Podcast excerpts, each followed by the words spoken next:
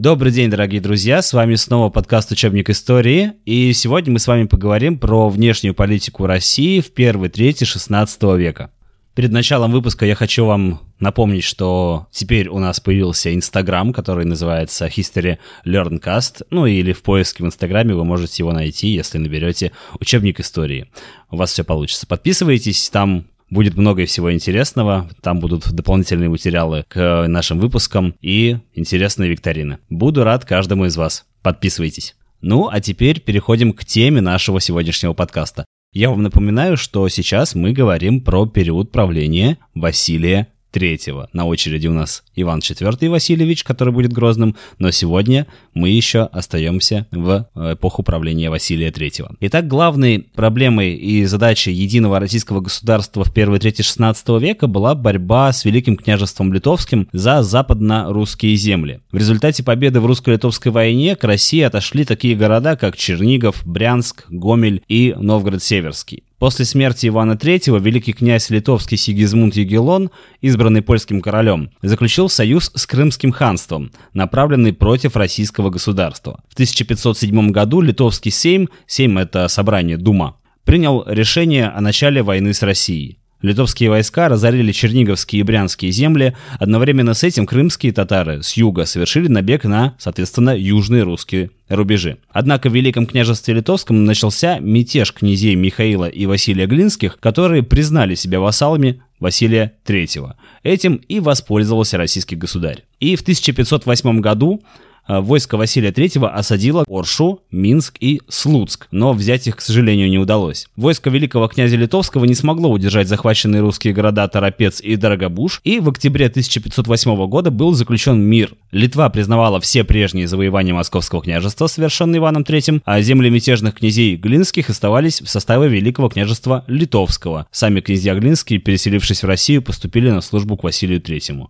Но на этом наш конфликт с Литвой не был исчерпан. И 16 век на самом деле это эпоха русско-литовских войн. Поводом к новому военному столкновению послужили арест сестры Василия III, великой княгини Елены, пытавшейся бежать из Великого княжества Литовского в Россию, а также заключение антироссийского литовско-крымского договора.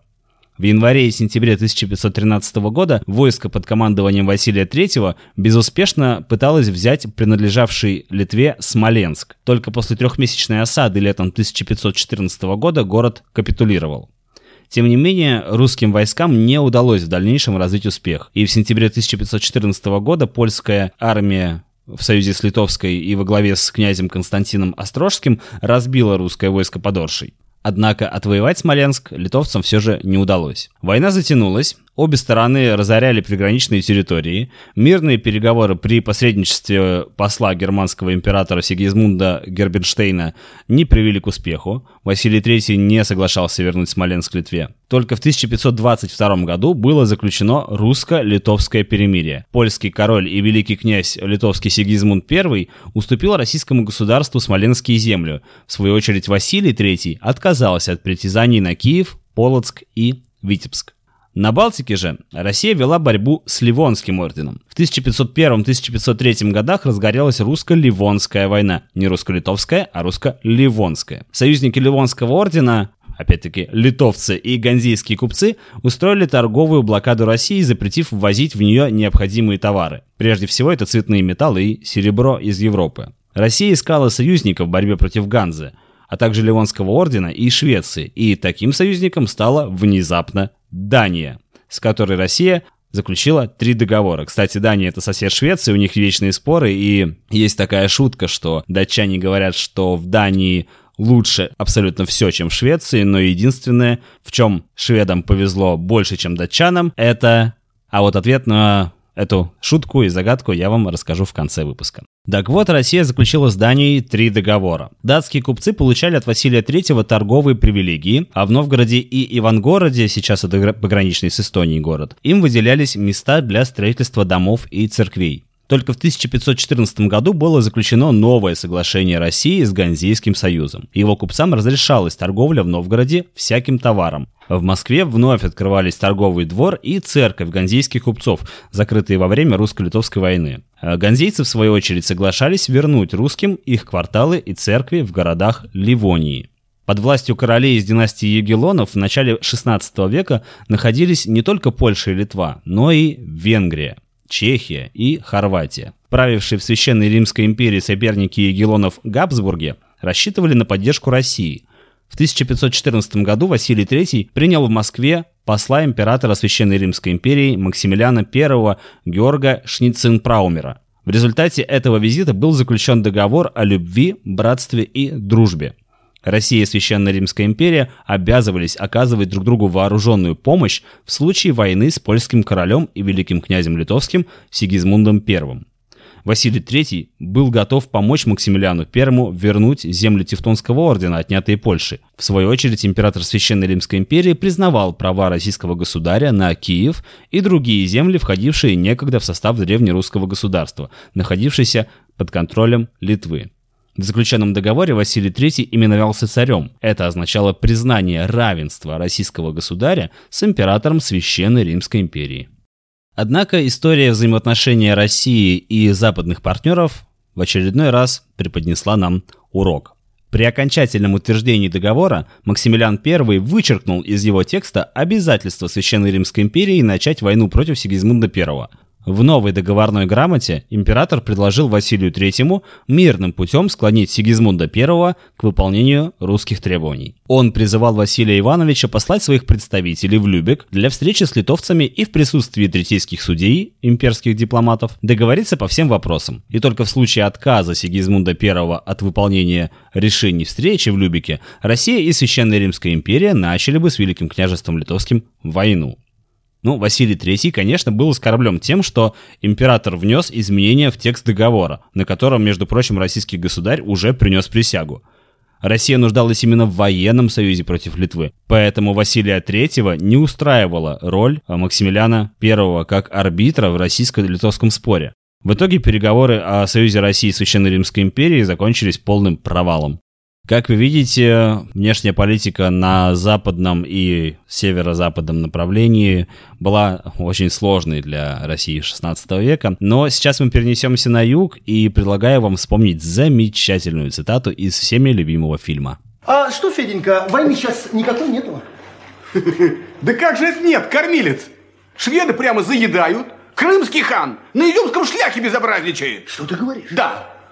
Как же вы допустили? Не вели казнить! Да-да-да, конечно, вы скажете, что это Иван Васильевич меняет профессию, а в фильме главный герой это Иван IV, Грозный. Но поверьте мне, во времена Василия III все было примерно то же самое. В начале 15 века из-за накопившихся внутренних проблем произошел распад некогда могучей Золотой Орды. Ну-ка быстренько вспомните, когда было состояние на Угре. А в каком году? Правильный ответ в конце выпуска. Так вот, и из этой Золотой Орды выделилась Сибирская, Казанская, Крымская, Астраханская ханство и Ногайская Орда. Территории, оставшиеся в составе Золотой Орды, получали название Большой Орды. Она находилась в междуречии Волги и Дона. Ее правителями стали потомки хана Ахмата. После стояния на Угре Иван III заключил союз с правителем Крымского ханства Менглигереем, который в 1502 году разгромил Большую Орду. Также при посредничестве крымского хана были установлены дипломатические отношения России с Османской империей, вассалом которой стал Менглигерей. В Москве появились гости заморские, привезшие с собой товары с Востока, шелковые и хлопковые ткани, краски, пряности и многое другое. И в 1532 году ко двору Василия III прибыло посольство из Индии. Основатель империи великих моголов Бабур предлагал установить торговые и дипломатические отношения между странами. После похода на Казань в 1487 году Иван III поставил во главе ханства Мухаммед Эмина.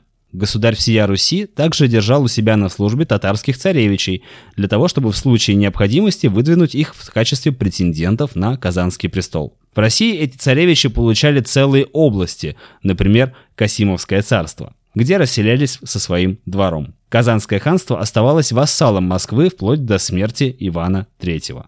Но с начала 16 века ситуация изменилась. Крымские и казанские татары возобновили набеги на русские окраины. В 1521 году, впервые за много лет, крымский хан Мухаммед Гирей прорвался с войском к Москве. Хан остановился за несколько верст от Москвы, его послы потребовали выплаты дани.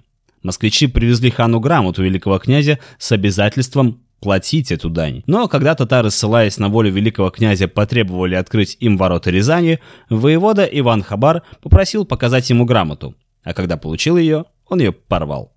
Всего же в первой половине 16 века было 43 набега крымских и 40 набегов казанских татар на русские земли. Незваный гость хуже татарина, знаете такую поговорку? Ну вот она примерно оттуда. Самыми же опасными считались набеги небольших отрядов, которые совершались и во время войн, и в период мирных отношений. Пленникам связывали руки, скрепляли их на длинном пруте по 10 человек и пешком угоняли в Крым.